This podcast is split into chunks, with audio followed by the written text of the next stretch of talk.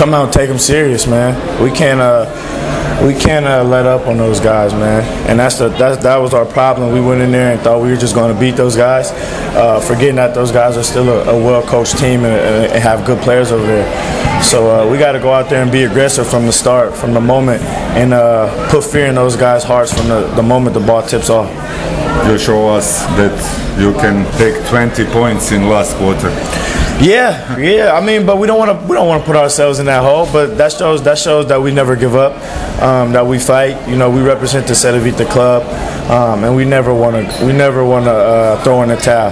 You know, so uh, we know it's much bigger than basketball with us. We represent the organization, uh, represent you as well. You know, uh, so uh, we never we never going to give up fight. But if we if we play like we did the last the last quarter, we'll beat them we'll beat them easily because.